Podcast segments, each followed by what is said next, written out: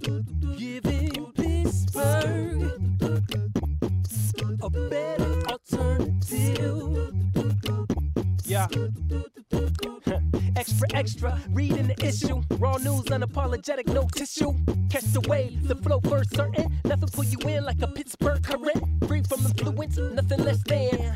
No flexing, aim for aggression. We cover news, politics, all forms, and entertainment that comes in all sources. Pittsburgh, a better alternative. Good morning, everybody in the whole wide world. This is the This is the Pittsburgh Current Podcast. I'm Pittsburgh Current editor and publisher Charlie Deach, and we have a fun show today for sure. I think it'll be a great show also, but it will definitely be fun anytime that Allegheny Council person at large Bethany Hallam is here. It is always going to be a fun time. Bethany, welcome to the Pittsburgh Current Podcast. Thanks for having me, Charlie. Thank you for coming. And I do want to say, though, that today the Pittsburgh Current Podcast is sponsored by Jazz HR. Struggling to hire? Headquartered in the heart of Pittsburgh, Jazz HR helps you find and hire the more qualified candidates faster than ever. And we'll have more on those guys later. So how are you doing, Bethany Hallam, new council person at large? How have things been going since you're swearing in? It's been a lot. Yeah. It's great. I mean, everybody told me when I was running for office that campaigning and governing, legislating are completely different things. Right. And I just kind of brushed them off, but they were right. So it's the campaigning times 10. Yeah. Because you're still campaigning, you're still going to all the events, you're still, shaking hands and kissing babies, but now you're also working on policy, which is what I ran to be able to do. Right. So. It's like the awesome engagement, and now you're married and you're like, Jesus Christ, this guy's gonna be more work than I thought he is. Exactly like that. So what kind of challenges or what's different? Is there anything that sort of took you as maybe you weren't expecting, or that was different than you thought it would be as you took over? What was the biggest sort of culture shock to you? Well, there was a lot, but I'd say the biggest thing is just kind of being more in the public eye now, and having people scrutinize every single thing that I say, that I do, votes that I make. I think I've had one vote so far, and it's already been, Right. So, I mean, I guess I expected that. Luckily, I mean, I've had a lot of elected officials who kind of prepped me for this prior, so I'm lucky to have had that, but all the explanation in the world can't prepare you for what it's actually like. Is there any sort of preparation that can be done to prepare you for actually being thrown into the mix? No, I mean, don't read Facebook comments. That is like the best advice I got. I did not take the advice. I was going to say, because you have to, right? I have to read the comments. Well, you have that little alert on your Facebook app, and you don't want to not look at it. Right. And what if it's something that you want to tell someone to go fight back for you? Right. About, exactly. When you see your name pop up, you're like, oh, it's so-and-so. Maybe I should, but so-and-so doesn't like me. But maybe they've changed their mind. They never change their mind. They do not change their mind. Yes. So let's talk about your first vote and bit of controversy. Oh, yeah. It was for the presidency of Allegheny County Council. Mm-hmm. So walk me through that a little bit. You apparently made a vote that people aren't happy about. Right. Let's talk a little bit about that. So luckily I was prepared for that part. Yeah. That was something, again, a piece of advice I had been given, like, you'll never be as popular as you are when you were first elected. Because as soon as you make your first vote, you're already turning some people off. People are never going to agree with everything you do. Sure. The hard part was that it was a lot of my hardcore supporters, people who knocked a lot of doors for me, who were always supporting me on social media, and then all of a sudden one vote, and it was like that. Over. Yeah. So I think that it was confusing to a lot of people because they see, myself and Councilwoman Olivia Bennett as being the new progressive voices on council, which we are and which we are going to be. And so they assumed that we were going to vote a certain way. But the reality was that it's not just about who calls themselves a progressive and that's who deserves our vote, right? Right, yeah. Or who says that they're going to support certain things. Like, we were diligent in our decision-making. We spent weeks leading up to the presidency vote talking, because something that's been important to us is we want to make sure that people know we are a block, right? We share the same values, we're fighting for the same causes. So we have been a team throughout all of this. I mean, throughout the campaign and now being in elected office. Yeah. And so, we talked, a lot of people wanted to be president. It wasn't just the two people that it came down to at the end. And so, yeah. Remind the folks who those were. Oh, yeah. Paul Klein and Pat Catena were the two that we ended up voting between at the meeting. But, I mean, prior to that, Bob Macy wanted to be president, DeWitt Walton. There was a lot of people who, I mean, Nick Futolis, who was the former vice president of council. So there was a lot of people who were interested in the presidency. But at the end of the day, that's who it came down to, those two.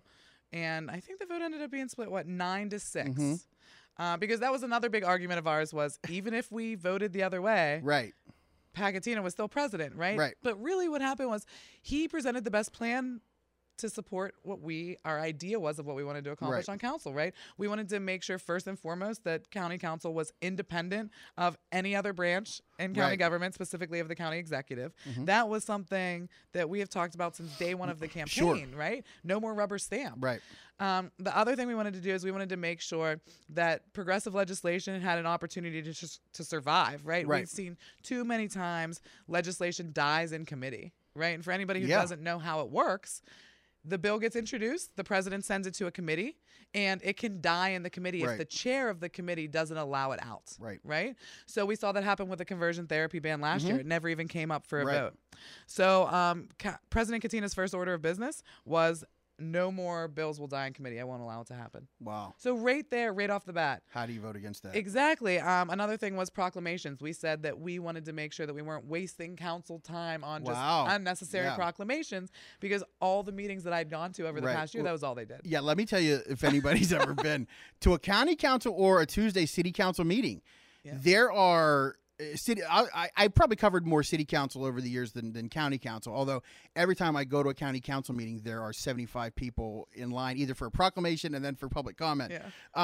But, you know, there are proclamations. City council, for example, they start at least a half hour late, and then sometimes proclamations can go an hour or more. And county council also, because you're now dealing with a bigger area of people to honor, and so you have the you have this kind of open form, and it's a lot. So what are you guys going to do about that? And when you have too many, it kind of dilutes the importance of the ones that you do have. I'm not saying at all let's get rid of them, but we don't need to have 20 proclamations every day. Yeah, and do you have... It's your 47th birthday. Do you need a county council proclamation for that? Do you know what I mean? I don't understand the relevance of that. So what he said is that we're going to greatly limit the amount of proclamations that we do. Per meeting or in general? In general. Yeah. So we were originally talking about, like, do we have a set number per meeting? But then that doesn't really make sense, because what if there's some big events all within a 2-week period, and then there's none 2 weeks later. So just in general, to kind of limit it and make sure that they have value, that when somebody gets a county council proclamation, they know it means something. So when you vote and say it's Blonox Day, goddamn it, it's Blonox Day, and that's it. It is Blonox Day, yes. But one of the things, and again, things sort of run together up here, as you know. But one of the main issues also wasn't it something with the county police review board, which we'll talk about too at length, in your vote for presidency. Yeah. What was that? Talk about that a little bit. Well, it was more their criticism of it, right? So obviously before, that was a big issue to myself and Liv Bennett, right? So it's something that we talked about a lot before, is we wanted to make sure that the legislation that we had priorities on our list was going to be able to pass depending on who was the president. Councilman Catena openly voted against the legislation that was introduced last year. Councilman Klein voted for it. So I think that that's kind of where it brought in a lot of people looked at the face of that. Exactly. They just saw a yes vote for a piece of legislation we agree with, a no vote for a piece of legislation we agree with. How could you go with the no vote? And the reality is, I think that the current legislation needs changed. Right. So the same piece of legislation that was introduced last year that failed was actually just reintroduced at our meeting on Tuesday night. Same legislation as before. Nothing's been changed. You know, I've been very vocal about the fact that I am 100% a supporter of a police review board, but I want to make sure that it is an effective piece of legislation. It's not just, you know, some ordinance that we're going to pass and then nothing ever comes of it. You know, so that's not what we want. And that's what I'm afraid that this current piece of legislation is.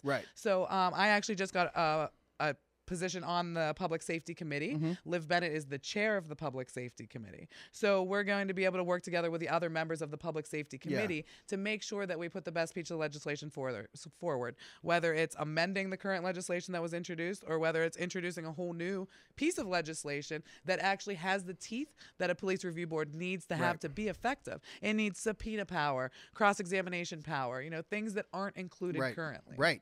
The president he appoints city council, but he in county council as well. He appoints the committee chairs. Correct. So he runs the meeting. Right. He sets the agenda. He appoints the committee chairs. Right. So when you look at, you know, and again, I don't know if there were negotiations or whatever, but when you look at what you came away with, which was a promise not to let bills die in committee, and B, Liv Bennett as chair of the committee, which yes. will ultimately send.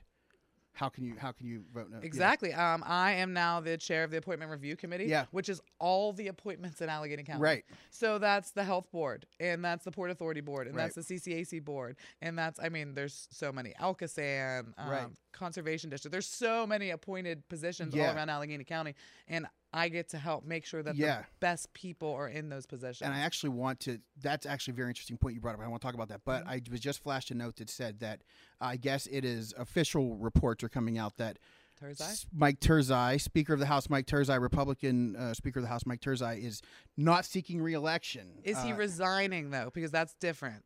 That's not out. That's still up in the air. Okay. He does have a press conference at 11 and as we have the other Bethany Rue monitoring this situation. So as soon as we have more, we'll bring that we'll bring that to you. I'm very excited about that because you know, like that's my neighborhood, right? Yeah. So I'm in Sara Innamorato's district, but I'm the last street in her district. Mike Turzai's district starts right in my backyard, you know. Yeah. So that's a lot of my friends and family members right. and you know people I've been involved with politically live in that district. Yeah. This is huge. Yeah, this is huge. So I don't know if people kind of understand if we can talk about this for a minute. No, please. I have some thoughts too. Yeah. So if he resigns versus not seeking re-election, retiring, two super different situations, right? So I don't know if a lot of people realize why that matters. So if he resigns right now, today, or effective tomorrow, or whenever it is, yeah. The way that it works is it'll be a vacant seat, and the Republican committee will choose the candidate. Mm-hmm. If he waits till the end of the term yeah. and just doesn't seek re-election, then it will be a non-incumbent running against Emily Skopov is the only Democrat declared so far for right. that race, right? Sure. So it's actually a big difference. Like, is somebody going to be running as a Republican against Emily Skopov? Mm-hmm. I mean, a Republican incumbent against Emily Skopov? Or is it going to be just literally an open seat right. next year? But the timing of this is really interesting to me because, as you know, petitions start on Tuesday, right? So yes. you're not technically running for office regardless of what anybody's heard about any candidates right now. Nobody is running for office yeah. until their petitions right. are submitted, valid petition signatures. So the fact that he did this right now, this was very calculated, very yeah. planned. I mean, you know, he knew what he was doing. Right. So he knew that if he waited too long, another candidate couldn't run right. next year. Because it would be too late for petitions. Right. So it's just so interesting to watch. I can't wait to see. So you think that ultimately it's going to come out, he's probably going to resign at some point. That's what I think yeah. because then, I mean, either way, I guess he's handpicking the person who will run as his yeah. successor. Right. Yeah. You saw State Representative Bill Kortz just did that yep. this week too yeah. or last week where they handpicked the person like this is who right. I want to take my seat. And they wait till the last minute. Representative Kortz did it the day that you yeah. had to announce if right. you were seeking the Democratic Party's endorsement. Right. right? Yeah. All of this is very calculated. And that's not how politics are supposed to work. If people have learned anything in Allegheny County over the past few years, it's that is no, unfortunately. Unfortunately, but we're working on it. We right? are. No, and we've certainly. I mean, there's such a more well-informed electorate than we yes. had several years ago. Yes. I mean, it has to be. I mean, because wins like yours and wins like Sarah's and Summer Lee's, they don't happen unless there's been a change. And those things don't go unnoticed. Obviously, I mean, we've read about these things for since they happened and even before they happened, and that's why I think we're seeing so many, especially Republican representatives, mm-hmm. are stepping down. And I was our news partner, the Pennsylvania Capital Star, pencapital-star.com. They've been tracking these, and I think it was retirements, 14 and counting. Yeah. Tracking legislative retirement. Does it have the DR split on that? Oh, yeah, how many yeah. D's, how many R's are retiring? Do you think I would have a news partner that wouldn't have the split, Bethany? God. Is it Steven? This is, I think this is a stat. It's John Meissen. Okay.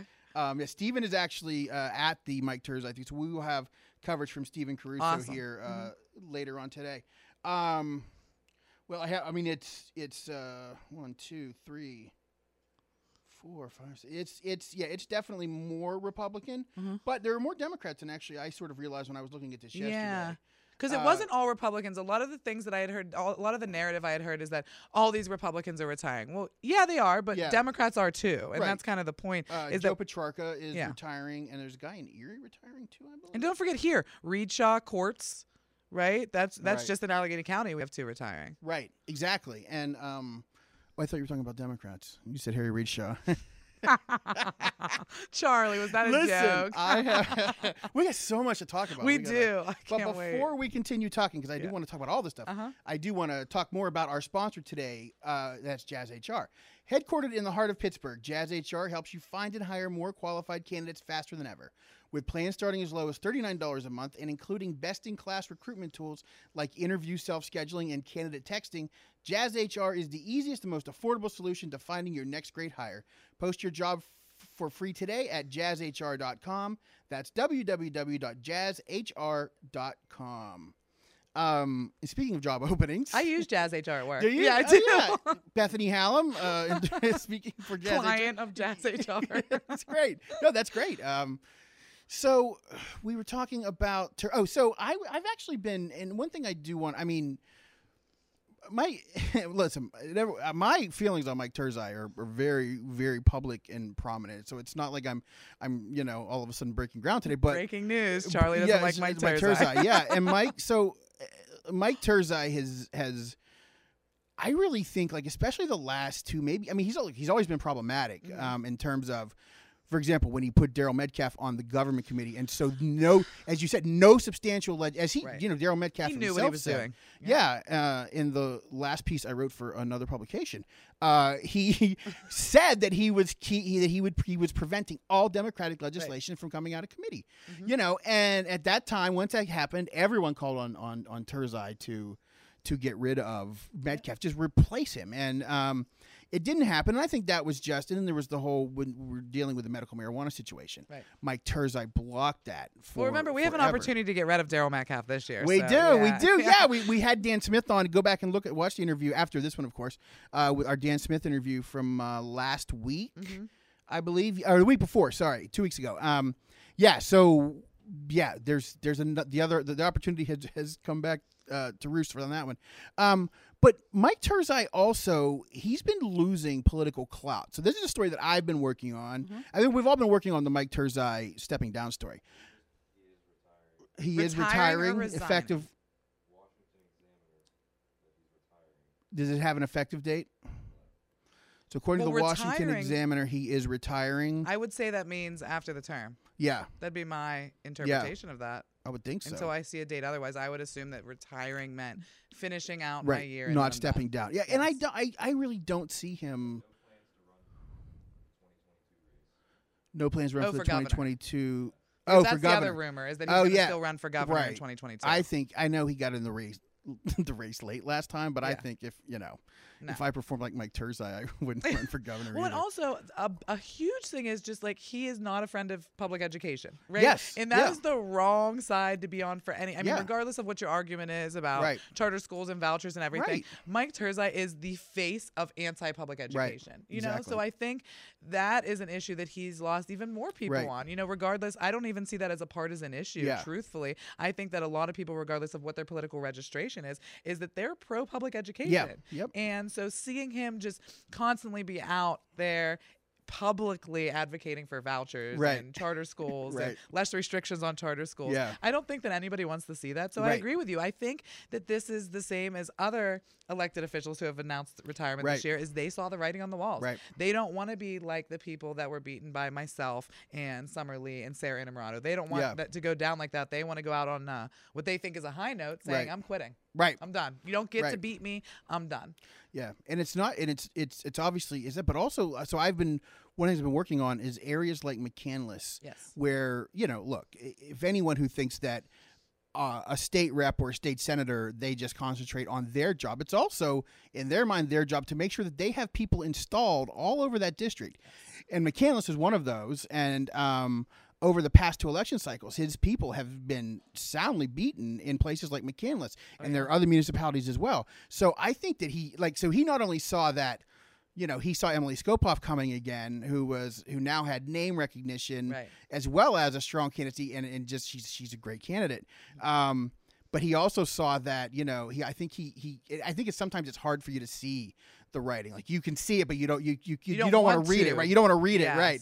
And I think that we're seeing that now, where, you know, because it's easy to live in denial up to a point, and then it's just like, you know, right, there's no way that this is going to happen. So yeah, so Mike Turzai is retiring. We believe that means at the end of the term. Are we celebrating? I'm celebrating. Yeah. Is this a celebratory? Sure, we got some booze around here somewhere. Yeah. Bethany. No. Oh, believe me. Let me say this. There's booze around here somewhere. So yeah. So that news kind of got us off track a little bit, but so back to you, just to kind of close the door on the vote, mm-hmm, for county council presidency. Yes. Again, that, I think, while some people really ate your lunch over that, I think that it also are still eating your lunch. Yes. And I'm hungry, so please don't do that. Do you think people do that without looking at the totality of the situation? I am positive, yeah, of that, because, and that's actually the biggest point here, is this is not a personal thing. It's right, not, I liked Pat better than Paul, right? Right. That is not at all what this is about, yeah, liking one person better than another person. Like, this is governing, right? And this is, right, making sure that the best person is in place, right, to do the best job possible, to, right, advance the legislation that we need advanced, to keep us separate from the county executive. Yeah. Like, that's what this is about, you know? Right. And at the end of the day, let's all work together, right, to get stuff done. We need 8 votes on council to get anything done. Right. We have a 12-3 Democrat-Republican split right now. That is amazing, unheard, right, of, right? For countywide. Like, that's awesome. Mm-hmm. And so let's take advantage of this, and let's get Democrat-focused legislation, right, passed, right? Let's make sure that our platforms are pushed forward. Right. And so I think that at the end of the day, that's what it's all about. I guess I wish that people would have waited to see what comes of this first, right, as opposed to just being like, you voted for this person instead of this, right, person. Wait to see how we legislate. Wait to, yeah, see how we vote on legislation, on policy, right, because that's what it's all about. It's not about the people. It's about the legislation that comes out of county council. Right. And there are the people who voted for you, I would assume, you know, they voted for you because, you know, listen, shaking things up doesn't mean doing what's expected, right, and listen, you said that before you even took office, and then sure enough, you shook things up. And when I saw the vote, I was like, this is interesting. I didn't pass any judgment on it because I knew, right, there was some kind of, you know, right, game plan involved in that, and so it's very much. I think that people need to. For example, you're chairing the appointments committee. Yes. What most people probably don't know is, when an appointment comes from the county executive, typically, mm-hmm, it's just they're swept through. Right. There's very little vetting that goes on. I think there's been a couple that have ever not made it. Right. There. Correct. Yeah. Yeah. and right. And I'll even say, again, at Pittsburgh City Council, there is at least some level of vetting. Right. I mean, and it's so I. This is one of those ways. If your goal, which you said it has, which you've said it is, mm-hmm, is to sort of be that counterbalance to the county executive, to shake things up a little bit.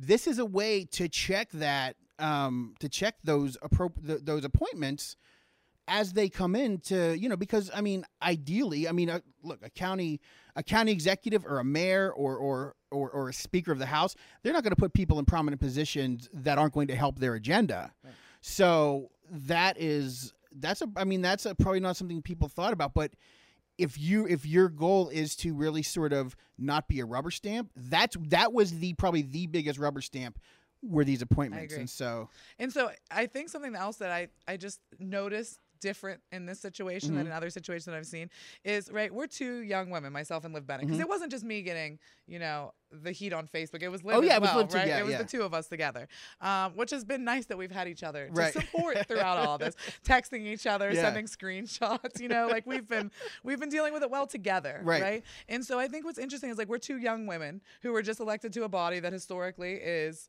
older men. Right. And suddenly all these progressive champions, supporters of ours, right, were dragging us, you know? Yeah. So would you have done the same to two candidates that you supported that were older men, right, or even just men, right, right?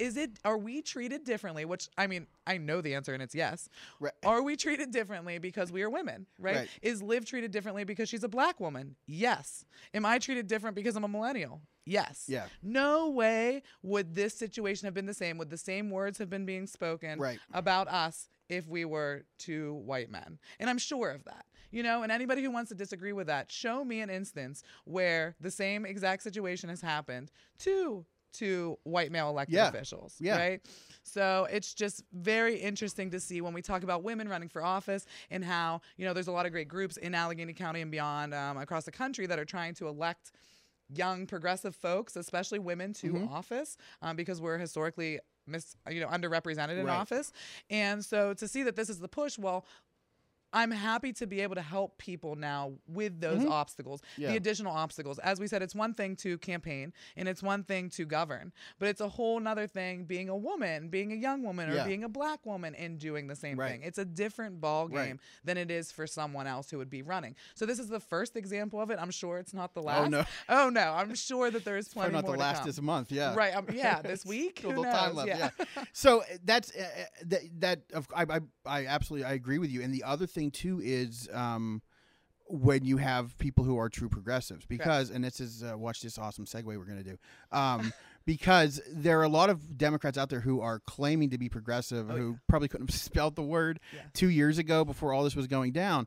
And so when you have true progressives coming forward and those folks see what a progressive candidate wants, does, it's like, holy shit, this is progressive? I thought progressive was just saying you were progressive. Yeah, and, you know, it's just the label you put on exactly, your literature when you're right, knocking the doors. Right, a couple of the social issues that most people hear about, you know, in the mainstream media. Yeah. So we actually have a situation like this brewing. It's something I'm glad you were coming on this week because I wanted to talk to you about this. So in District 30, House District 36, which is covers the South Hills, a lot of the South Hills, Harry Readshaw's district, Representative Readshaw announced a few weeks ago that he was retiring. But before he was even retiring, he was facing a challenge from Jessica Benham, who we've had on our show as well. Jessica has been running since, I think, August or September of last year. So she's been on the trail for a while. And so then as we talked about the writing on the wall, you know, so here, you know, Harry Readshaw obviously knows what's happened to other guys in his position yeah. when here comes the young progressive woman who's going to put him to task for his record and on issues that, again, most progressives and young voters feel very strongly about. So he announces his retirement, and probably within a couple of weeks. So anyway, this past Sunday, there was another candidate who stepped forward. Her name is Heather Kass, and you can read all about this on PittsburghCurrent.com. And she stepped forward, and she was endorsed by Harry Readshaw and at the time Pittsburgh City Councilor Anthony Coghill. Mm-hmm. However, after that happened, we discovered that there were several Facebook posts. I mean, almost instantly. Yeah. I mean, yeah. I think it was. I started hearing people started telling me about it, sort of, and then I started receiving some things, and then I started looking and found some other things. So you should definitely check out that story. But very pro-Trump. There were, and again, first of all, as a Democratic and as a progressive, yeah, that bothers me. But, you know, I'll allow that. Should that be the end all be all? Well, it depends on where you're. Yeah, no, I agree. Yes, but for some, yes, I agree. But for some folks, if they say, well, I don't want to. But yeah, no, I certainly believe if you're calling yourself a progressive voter, a progressive candidate, it's very hard to say that you also mm-hmm. support Donald Trump. And especially, I don't know if you remember when she announced. Yes. That she announced. What is the local paper called some South Hills Chronicle? Oh, the South Side Reporter. South Side Reporter, is yeah. that what it's called? Yes. So when she announced she put an ad out in the paper, Heather Kass, right? When she announced, mm-hmm. she put an ad out in the paper listing her platform positions, yeah. right? And it was like, fight the opioid epidemic, and yeah. you know, like support LGBTQ people, right? All these things that sounded like progressive values that actually looked like she had taken them from Jess Benham's website, right? Exactly. That's what it looked like, exactly. And so then suddenly, within a couple weeks of her even announcing this all started happening. Yeah, so I'm sure at that point people were really sort of starting to look at it a little bit. And people, like people who knew her and people who had been Facebook friends with her. So this was all sort of bubbling. And then when not only the public announcement was made on Sunday, but when the endorsements came out from Readshaw and Coghill, like I said, I'd been hearing about it, but then my phone started really lighting up. And so we got the first bit of stuff that a lot of people got. And I don't know if Jake can put the pictures up or not, but there were, one post, for example, she railed on people that are on public assistance, and that was her "Go Trump" with 10 or 12 exclamation points. Yeah, so make sure people understand she wasn't just saying Republican-oriented things. Correct. She literally typed "Go Trump" in a Facebook post. And she talked about, and I don't want to misquote it, but it was basically, I don't think she used the word leeches, but it was something to that nature of lazy. She just certainly used the word lazy in that. And screw Obamacare. Oh yeah, screw Obamacare and so forth. And then there was another that. That was from the Freedom Works, the Hillary Clinton. Right, the Hillary Clinton. There was a Stop Hillary thing from the Freedom Works, which is a ultra-conservative think tank. Mm-hmm. I think they're funded by the Koch brothers, right? I think. And then... the last two are the things that bothered me the most. So then there was one that was pro-gun. That was what the... the indication was at first blush, and it's basically an AR-15 rifle dressed up as a unicorn. Looks like a child's toy. Right. Number one, and then there's the comment that says, "This is not an AR-15." She identifies as a handheld blah blah self-defense something. So it was not only a pro-gun post, but also an anti-LGBTQ post at the same time. Right. So this is coming from someone who claims to be a progressive champion. Then remember the last one. Well, not probably the last, but the next thing. Yeah. It's not the last. No. But these are things that we uncovered even after the original story came up. So. Her when she interviewed with Chris Potter at WESA, one of the things she pointed out to him, and as you said, she was in her ad, was that she wanted to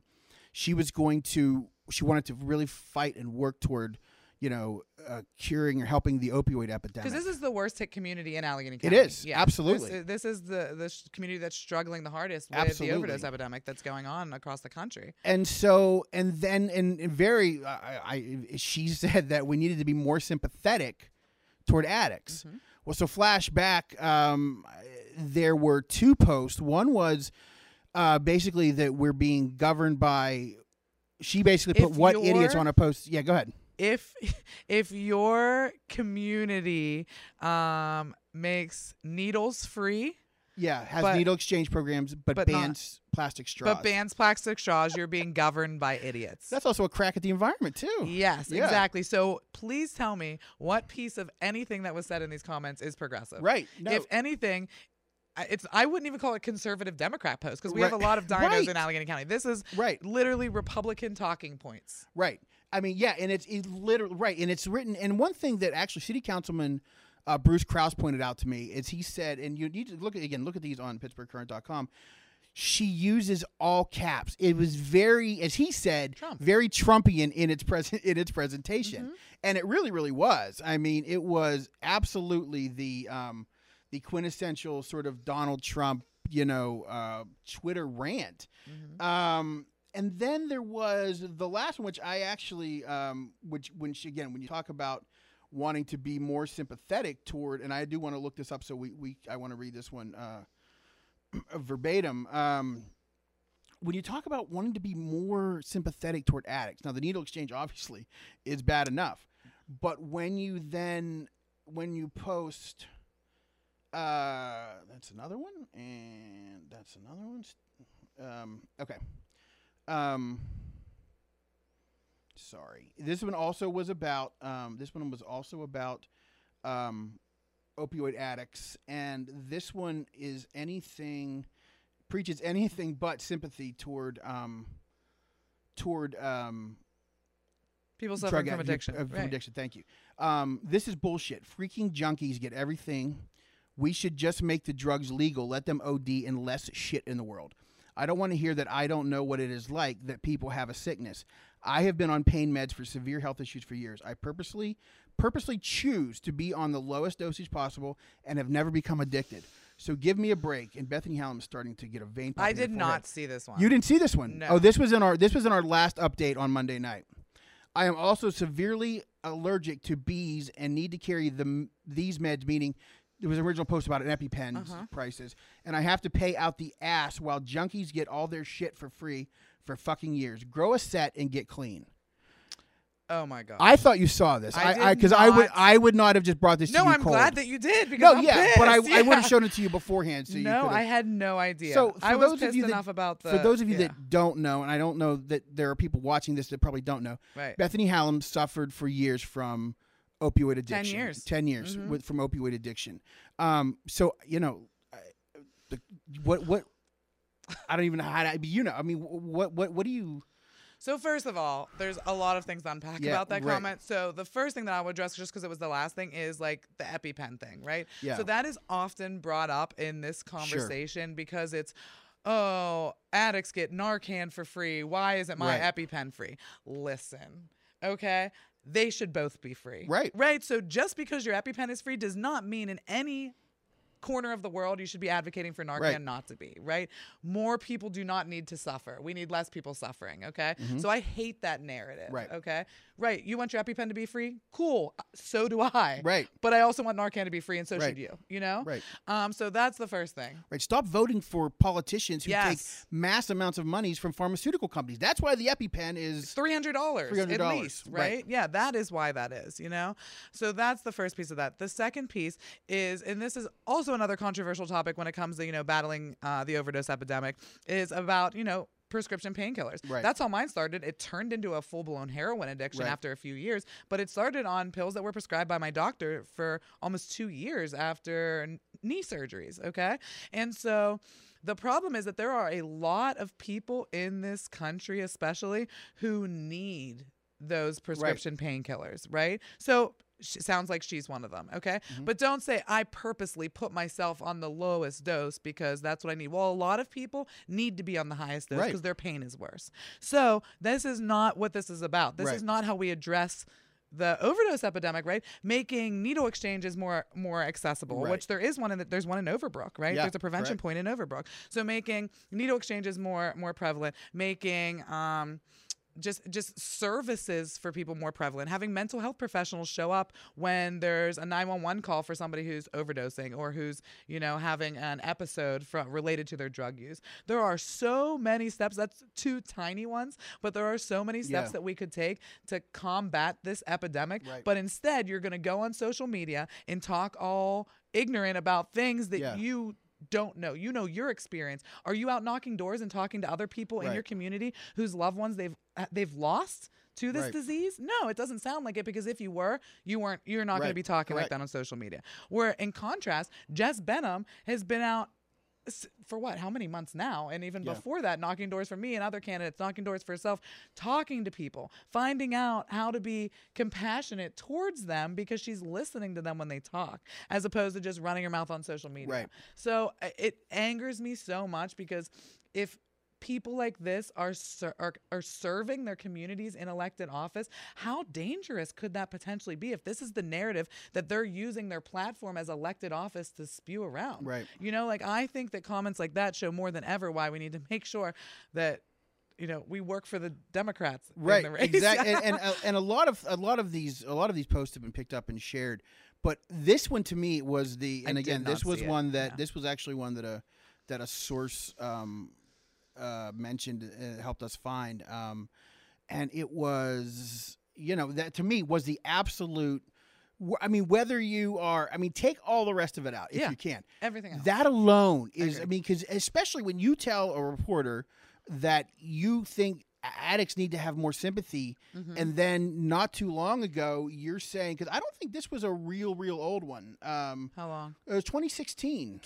And how can you be an advocate for the people in your community who, like we said, the communities that are struggling the worst with the overdose epidemic right now live in this district. Right. Okay. So how can you say that you're going to be an advocate in Harrisburg for those people whenever you're saying they're worthless and they don't deserve any help? Right. They don't. I mean, if anybody who is listening or anybody in the world thinks that anybody wakes up and says, I want to be addicted to opioids today. Yeah. You know, I don't know what you're thinking. I don't know who you've been talking to, because nobody wants that for themselves. Nobody wants that for a loved one. You know, I was just talking yesterday with someone about the fact that most people really don't want to be using, right? They really do not want to be in active addiction. It's just you're so caught up and it consumes your life, and you think this is just how it has to be. So it's about providing services to help people, not, you know, making drugs illegal or not criminalizing addiction or not all the things that we're doing right now. Right. We need to make sure that we're offering resources, right? And we're spending more health on mental health diagnoses, because in reality, most people who are suffering from addiction are actually dual diagnosed with some sort of mental health diagnosis as well, you know? So this whole narrative that she's trying to push here is not just disgusting, it is dangerous. And people will die because of this if she is elected to office. And again, if you read this post, and it's, I keep hammering this one home, that's literally what she said should happen to solve the problem. This is freaking junkies.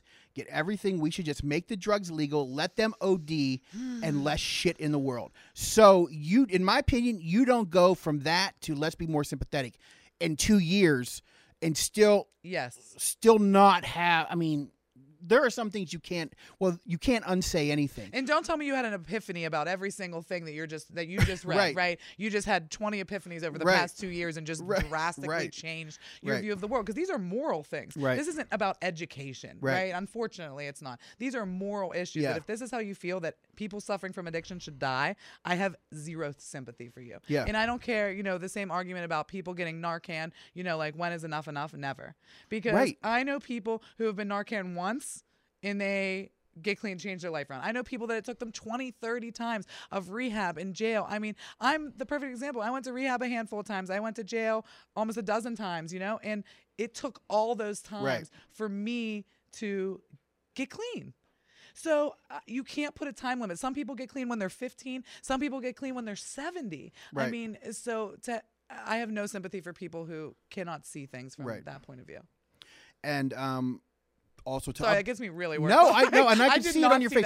Like and again, that was one that we did sort of a final write through on Monday night, and that was it was well after the other story had been circulated a ton that we found these, and so it's just been it was, like I said, to me it was the absolute. Not the worst. Yes, the worst, but also the most telling. Not just the worst, but the most telling of and like I said, there's more. Right. Because before the article came out, I mean, Jess is a friend of mine, right? We had been creeping on this girl's social media since we heard the rumors that she was going to be running for the seat. There's more, maybe ones that aren't as telling, like you said. Right. But there's more where that came from. This isn't a couple one-off comments. Right, and in the totality of the situation, you know, there's you know, it's just, it's all, and I do want to say that we had the update last night. She is not leaving the race as of yet. Heard. Yeah, she posted on Facebook last night that she's going to stay in the race, and that it was I guess it was sort of an apology. PittsburghCurrent.com, you can check out. You can read that apology there, as well as you can read the list of questions that I sent her. I was in contact with her originally. Uh-huh. When I first saw the post, and we had just a little bit of, she gave me, you know, to contact me. And by that evening when I was going to contact her, everything is sort of blown up. Anthony Coghill had withdrawn his support. We still don't know where Harry Readshaw stands on that. Again, we're looking into that, if he still supports her, because again, she's staying in the race. Yeah. So the nice thing about this is elections, right? Yes. So the people ultimately get to decide. Right. But the first thing that needs to happen is the Democratic committee members in this district need to decide. And that's what I am looking forward to seeing. And this is, you know what, I feel like this is a very well-tuned podcast today. Yeah. But before we talk about that, you like music, don't you, Bethany Hallam? I love music. Don't miss a skeptical extravaganza of special significance live with the cast of the popular podcast series, This Is Not Music, A Skeptic's Guide to the Universe, live at the Rex Theater. This is a good show. On January 31st, uncover the biggest scientific mysteries of the world. Get your tickets today at www.druskyent.com. www.dreskeent.com. When I have a Dresky read, I just assume it's music. But this is we actually promoted this in our last issue. Yeah, it's a great podcast for those of you that have not listened. But yes, but Bethany Hallam likes music. We were able to get to the bottom of that. Yes, I do like music. Do you like podcasts? Do you like podcasts, Bethany? The Pittsburgh Current podcast. Yeah. I like a lot. Thanks. No, but I do really like podcasts. So yeah, I have a hard time figuring out when to listen to them. Yeah. Right. So it's usually at my computer. So when I'm not in my computer, I haven't yet figured out, like, I know there's some app on your This is still unmillennial of me, but I know there's some app on my iPhone where I can listen to podcasts, right? So I haven't yet done that, but I do it like when I'm at work. Yeah. Getting work done, I listen to the podcast while I'm there. But I sadly, like, I feel like podcasting is one of those things where it allows us to make bad decisions that aren't going to harm anybody else. I listen to pro wrestling and video gaming podcasts mostly. Yeah, it's. I would have not expected that, actually. Really? Pro wrestling and video gaming. Well, so pro wrestling is from, like, way back, and I was out of it for a while, but then it kind of started coming back. And other, like, younger millennials that I've worked with, they're a lot of them very much like where they're into wrestling now. And so that kind of got me reintroduced a little bit. And now, though, I just listen to, like, podcast about, like, wrestling from when I was a kid, like, you know, all this old kind of stuff. Wrestling was cool when I was a kid too, like Triple H and The Undertaker and all that. That's when I was growing up. Yes. But now it's like, it's different. It's all different people now, right? Yeah, it is. It is. Well, that's my thing. It's like, but Ronda Rousey is in wrestling now, right? Because I love Ronda Rousey. I actually, my boyfriend and I have this conversation all the time. He thinks that he could beat Ronda Rousey in a fight. Really? Oh my gosh! And so I thought it was just him. So it turns out most men think that they can beat professional women. Like professional athletes that are women at their sport. At their sport. Oh my gosh. I don't know if you saw the video with, it was either Venus or Serena Williams, and was going against guys playing tennis. And she like smashed. Right. I mean, she hit it once and she smashed on them. They couldn't go anywhere near it. But my boyfriend is convinced. So Ronda Rousey, if you're listening, please come fight my boyfriend. Yes. Because we have a wager on this. Wow. So I'm hoping we could do like a charity event or something. Like everybody bring your significant others. Yes. Let them fight Ronda Rousey. Yes. And raise money for a good cause. See, I Pittsburgh Current could be involved. I would definitely sponsor, but I ain't getting in the ring, that's for sure. And I've met your boyfriend. He doesn't seem punchy to me, but he must have something a little loose if he thinks that's what I'm saying. Yeah. I think that it's a guy mentality. First of all, you'd never touch her. She's so fast. Oh my gosh, she'd have you in seconds. Yeah. I agree. Yeah. But anyways, that's what I think of when I think of wrestling all the time, because I'm thinking now that she's in wrestling, maybe, you know, she's out of MMA, maybe she'd be willing to come we've fight. Been looking to do some events. Maybe we can see if Ronda Rousey wants to come and kick some local ass. Let me know. I will. We'll do a celebrity I'll MC fight. Yeah, that would be great. This would be it's a great idea. So Ronda, let us know. Yeah, no, that would be great. I would love to do that. So getting back to the committee stuff, and this is sort of like, I feel like we've been sort of building toward this kind of the whole week. And you know, this is kind of something that's very close and personal issue to me. So Heather Kass also, on that day that she announced that she was also going for the Democratic Allegheny County Democratic Party endorsement. Mm-hmm. And so she paid her money. She's now on the list to be endorsed. And it's not cheap. It's I think $2,500 for state reps. And just to sort of fill it out, it's $5,000 for state senators, and it's $10,000 for congressional seats. And so are people familiar with the endorsement process? Shall we explain go ahead, give how a little, that works kind of? So if you're a candidate, you're seeking office, you do not have to apply for the party endorsement, okay? So the Democratic Party, you have to pay a fee to apply to seek the party's endorsement, and then you have to pay another fee if you get the party's endorsement. Right. And then in the general election, if you are the Democrat, regardless of if you got the endorsement in the primary or not, there's only one Democrat left, you have to pay again. So that is three fees assessed to you. The same fee normally? The same fee three times. Yeah, exactly. Wow. So mine was $1,500 for my county council race. I think judges in other countywide candidates were $10,000 too. So, and then, but even more importantly, I don't know if it's more importantly, but statewide candidates, right? They had to pay, I think theirs was $10,000 last year. We had Superior Court race. They had to pay $10,000 to seek it. Wow. And now remember, this is one out of 67 counties in the whole state. So if every county were to operate as Allegheny County Democratic Committee does, that's what is that, $670,000? I don't do math. $670,000 in just endorsement fees. Right. So the argument is that this money is taking away from money that the candidates could spend to beat Republicans, right? So I think that it's controversial. It's very controversial, and it has been for years. And you saw some candidates, like I know Jerry Dickinson is running for Congress. Yes. He came out publicly and said, I'm not paying it, and here's why. Yeah. There were multiple candidates last year who didn't pay it, too. And the thing about the Jerry Dickinson thing is interesting. Now, again, congressional, $10,000 for congressional rate. It's a lot of money. He has the money. He has the money in his campaign coffers, and he's decided not to pay that. And, you know, it's, number one, it's a lot of money. And number two, you can also see the writing on the wall a lot of times about whether or not you're actually going to get this nomination. Right. And so, but also, even if you know you're, like, for example, I knew that there was probably not a chance in hell that I was going to get the nomination. I did not get the endorsement. But, I got 44% of the vote countywide of committee people, right? And so that kind of made people who were not already paying attention to my race, who kind of, I mean, most people wrote me off, said I had no chance of winning. You hear that often with progressive challengers, right? And so it kind of made people pause and pay attention and be like, okay, this is a real contender. Maybe we should take her seriously. Because again, woman in politics, young woman in politics, hard for people to take you seriously. But so I think that that kind of sent a message, but I don't blame Jerry at all. Especially when we've seen time and time and time again elected officials who were not the endorsed Democrats who go on to win their primary and then win their election. I mean, there's some big elected officials just in the area who back in the day even weren't the endorsed candidates. Like I know Michael Lamb had told me a story about when he wasn't the endorsed candidate. I forget if it was for mayor or what it was for, but he wasn't the endorsed candidate. And look where he is now. He's you know, running a pretty awesome campaign for Auditor General. I think Chelsea Wagner was not an endorsed candidate. That is correct. So there's a lot of these people who are in very prominent positions. Bill Peduto, exactly. So there's a lot of prominent elected officials. So this isn't even just a new thing. This isn't just about the progressive challengers. It's just does the endorsement have the weight that it's supposed to have, or that supposedly has, right?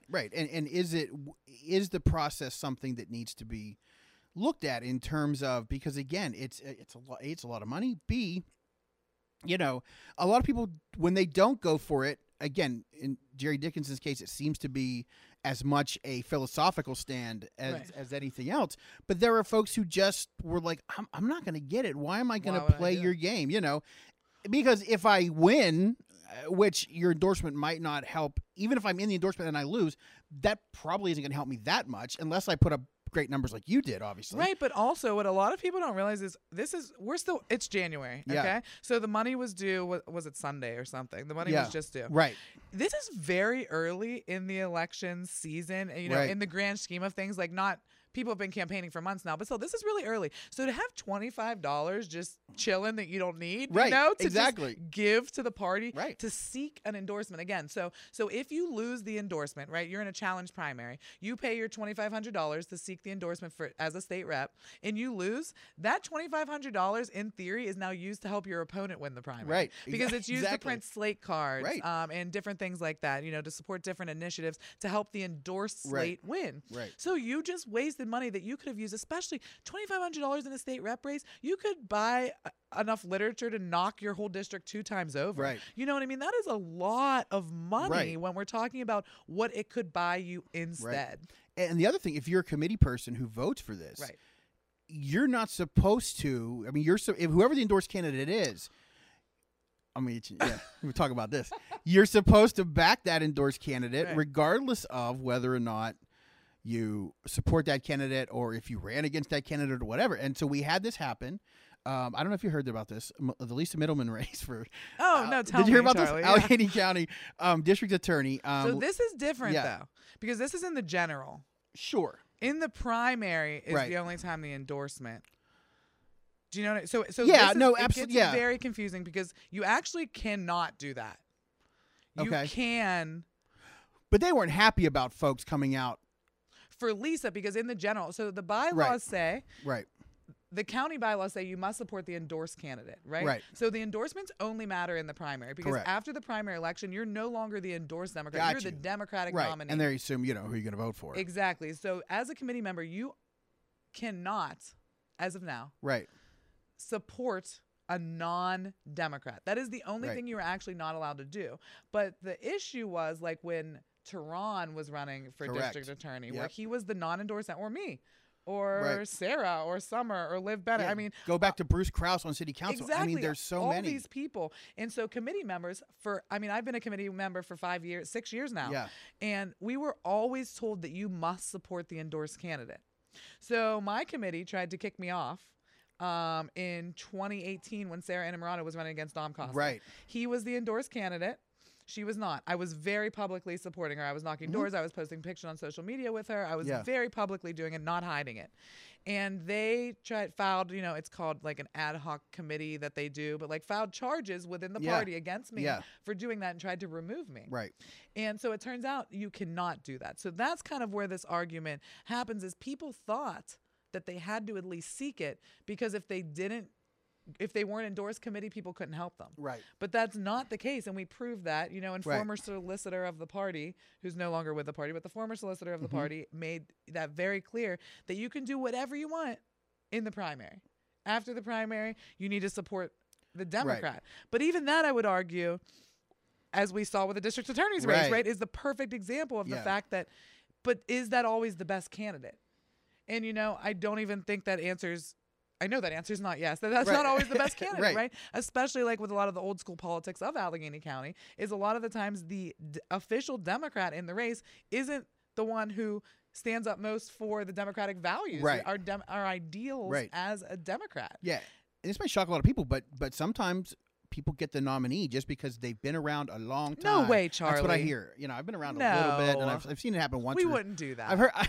I've seen it happen once or 10,000 times in my 20 years around here. And so that's the thing. So then you have the Lisa Middleman campaign that comes up after a strong campaign. Right. Yeah. It was a strong independent campaign. Uphill battle from day one as an independent while straight party voting was still around. You know? Yeah. Exactly. And well, I mean, we could talk about that. We're not going to be able to talk about that because we're running out of time. But that's a great thing. And the party was not happy that many high profile Democrats came out. And I think you're probably going to see that in the Mike Doyle congressional race. You're going to see that, I think, in several. You're probably going to, depending on what happens in the Jess Benham or the 36th district race with Jess Benham, you may see that there. Now, again, that I think if that happens, I think that there's probably going to be, the silent mutiny or the silent undercurrents, is just going to blow up in the county party. But the problem is, like, for people like me, who I'm a Democrat through and through, you know, all my family members are, I grew up that way, like, it's just what I believe in, right?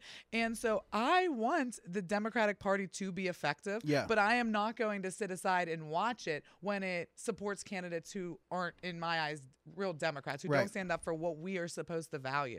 So I think that that's important, that I'm sure I'm not alone in that. You know, I mean, I know I've talked to other people who feel that way, other committee members even, who feel like the Democratic Party that we have right now isn't where we should be. And we see the Republican Party is always so unified, right? They raise money as a party and they give it to their candidates. We, the Democratic Party, make our candidates raise money and then give it to the party. Right? So it's just kind of like, how do we continue to make sure that the Democratic Party is relevant, not just in Pittsburgh or Allegheny County, but across the country, if we're not willing to come together? We are so fractured. We have the conservative faction, we have, you know, the Democratic Socialist faction, and then we have those people who are somewhat in the middle, right? But those are three factions just within one party, right? Yeah. So we would be so much stronger if we could all just come together, you know, and instead of criticizing the left-wing Democrats and saying that we're the ones that are ruining the party, is it maybe possible that it's the conservative Democrats that are doing that, that are making these endorsements irrelevant, that are putting forth candidates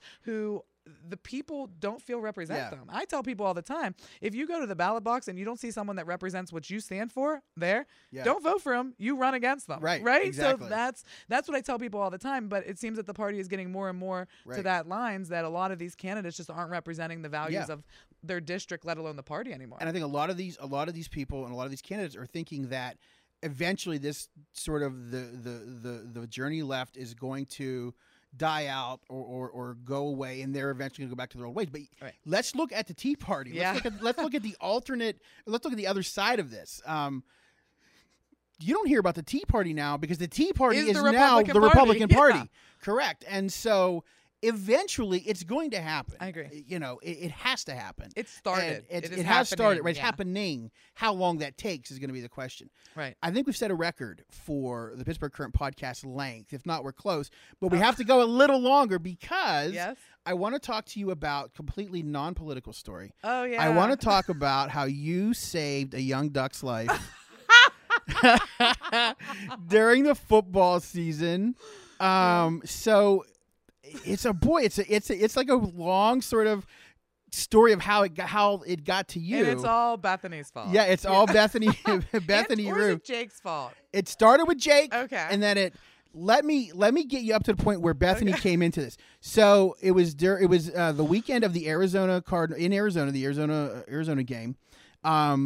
Jake Mislivchik, our visuals editor, is on his way to Phoenix to cover the game. Hi, Jake. Hi, Jake. Jake gets a text from none other than Duck. What's his last name? Hodges. Duck Hodges, the quarterback. The quarterback. Well, no, the former quarterback. Duck Hodges. Okay. Duck Hodges text Jake through kind of like it was sort of like a connection that was made, and Jake is taking pictures all season. I send him photos. We send each other. Yeah, he sends photos. I send him stuff. I'm not saying that you listen. Calm down. I know you know Duck Hodges. I'm trying to elaborate. This I know. You out. So it's basically it was the special. What was that called? The cleats. It was my cleats, my claws. Yeah, my claws. My cleats. Where they paint on them. Like yes. They pick a foundation that they're going to raise money for, and then they have an artist who paints on the cleats. Like, yeah, his were really cool. Actually. Yeah. Oh, how would you know? We're gonna get to that. I know? Sorry. So, what Duck wanted was for someone to bring Jake his shoes. However, Jake was getting on a plane soon, so that didn't work out. So Jake then relayed to Bethany Rue, the associate publisher of the Pittsburgh Current, about what happened, and Bethany Rue knew that Bethany Hallam had not yet left for Arizona, and that was meant you. So then Bethany contacted you. Jay contacted Duck, and then so tell me about there's so how much this. More to this. Well, yeah, go ahead, take so up. Like Bethany's full of shit a lot. Right. I mean? Oh yeah. So I knew that she was in Arizona because she posted a picture, and that's how she found out I was going because I commented and I was like, "Hey, me and George, my boyfriend, we're coming down. Yeah. Like, let's have fun, right?" Yeah. And you knew Bethany was already relaxing. I saw. Yes.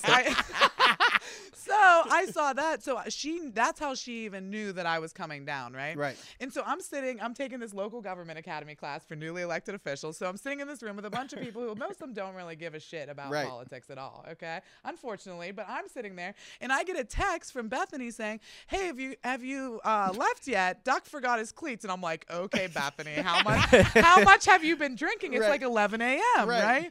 And so I'm like telling, so then I'm freaking out and I'm showing people who are sitting, beside me in this class, like, "Oh my God, like she wants me to take Duck Hodges' cleats." And everybody's like, "Who's Duck Hodges?" And I'm like, "Oh God, this isn't the place to tell." So I start texting my boyfriend. He also thinks that I'm completely full of it. And so then Bethany's like, "Can I give him your number?" She's like, "Let text Jake," or so I forget what happened. And then suddenly I get a text and it says, "Hey, this is Devlin Hodges. How are you doing?" And I'm like, so then I think it's Bethany or Jake like pranking, me, So I'm taking screenshots, sending them to my boyfriend. He still thinks it's like we went out and got burner phones. Everybody got burner phones. I got a track phone. Yeah, because you guys know, like I'm a big yinzer, right? You are. This is like my dream come true, Like I've always wanted to meet him. Yeah. So all of a sudden, I'm like, he's like, "Yeah, can my roommate bring the cleats over to your house?" And I'm like, "Yeah, sure, whatever," just expecting that Bethany's gonna FaceTime me and tell me it was all rude. You know what I mean? So then. George gets home from work. I'm still at my class, and he says that a guy knocks on the door, and he has a box with cleats in it. He's like, "Hey, I'm Devlin's roommate. Like, are you George? Are you gonna take these down?" So then George finally believed me, comes to pick me up, and was like, "Guess what I have?" And like had the cleats in a box. It was so cool. So then I put them in a special backpack. Like I have them wrapped in the bubble wrap. Like Duck texts me. He's like, "Don't worry, you can take them out of the box." Because I was trying to figure out how to take them in this big box in my luggage that I already had packed ready to go. And so I'm like, I'm carrying them, I'm like holding them. So you taking care of them. Carry on, right? If I mess this up and the Steelers lose the game, it's my fault. And so I wasn't even trying to tell anybody about it until after the game was over, like just in case. And so then we won, and then it was all exciting, and then I had this great story to tell, and nobody believed. I'll pull up the picture on the screen now. Look at that picture. So that's my boyfriend on the left, and then me, and and then that's Doc, and then, oh, that's my friend Tommy who lives in Phoenix. Yeah. So he was picking us up from the airport, and I tell him, hey, we got to stop at the Sillars Resort because we have to give Duck Hodges his cleats. And so he's from Pittsburgh, right? So he's, of course, like, okay, Bethany, I haven't seen him in 10 years. Yeah. I haven't seen this kid in 10 years, and I show up, and I'm like, let's go meet Duck Hodges. Yeah, he's like, just give me the gas money. You don't have to pull this bullshit. Yeah.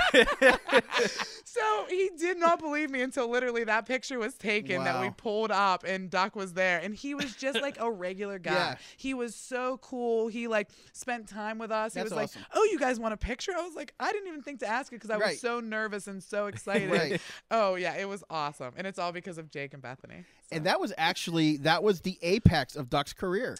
It was the apex of mine so far as well. Because at any point did you think that we went to the extremes of actually painting up some shoes? No. Once I saw the shoes, I believed it. But completely honest, up until the point that the shoes were actually at my house, I totally thought Bethany was messing with me because I knew that her and Jake both had the same sense of humor. They both knew that I would buy it. Like I truthfully thought it was a coordinated campaign to just like mess with me. Yeah. But it wasn't. Then I think Jake texted me, and I think he said, Bethany's taking the shoes, and I'm like, I thought Bethany was already in Phoenix. Had shoes, or I thought Bethany was already in Phoenix, and he said, no, Bethany Hallam, and I said, you know what? I was working on the issue. I'm like, you just got to explain this to me on Monday because this is too much for me to take in while I'm trying to lay out pages. So yeah, it was. And then so they won. Really cool. Yeah, they won. The Steelers won. Me and Bethany had fun in Arizona. Yeah, and then a week later, Duck was. I know. I was at that game, too. Unseated, were you? I was in we went out to New Jersey for the New York game. Yeah, so driving home 6.5 hours after a loss like that, Do you just try and like, you remember that time we had Duck shoes and we flew them down there? That was those were good times. The apex of our career. Those were the apex of our career. Bethany Hallam, this is the apex of our podcast. No, that's the end. This is the finale. End. The apex was somewhere in the middle. Was somewhere in the middle, I think. Yeah. I'm not a writer or anything. I don't use words. I do want to thank our sponsor today, Jazz HR. Headquartered in the heart of Pittsburgh, Jazz HR helps you find and hire more qualified candidates faster than ever. www.jazzhr.com, www.jazzhr.com. Bethany, thank you for coming by today. It was a lot of fun. Thank you for joining us on the Pittsburgh Current Podcast, and we will see you next week. Bye.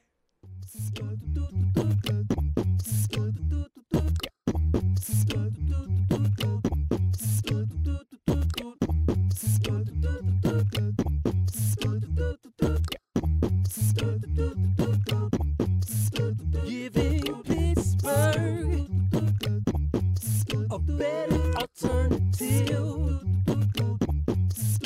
Giving Pittsburgh a better alternative. Yeah. Extra, reading the issue. Raw news, unapologetic, no tissue. Catch the wave, the flow first certain. Nothing pull you in like a Pittsburgh.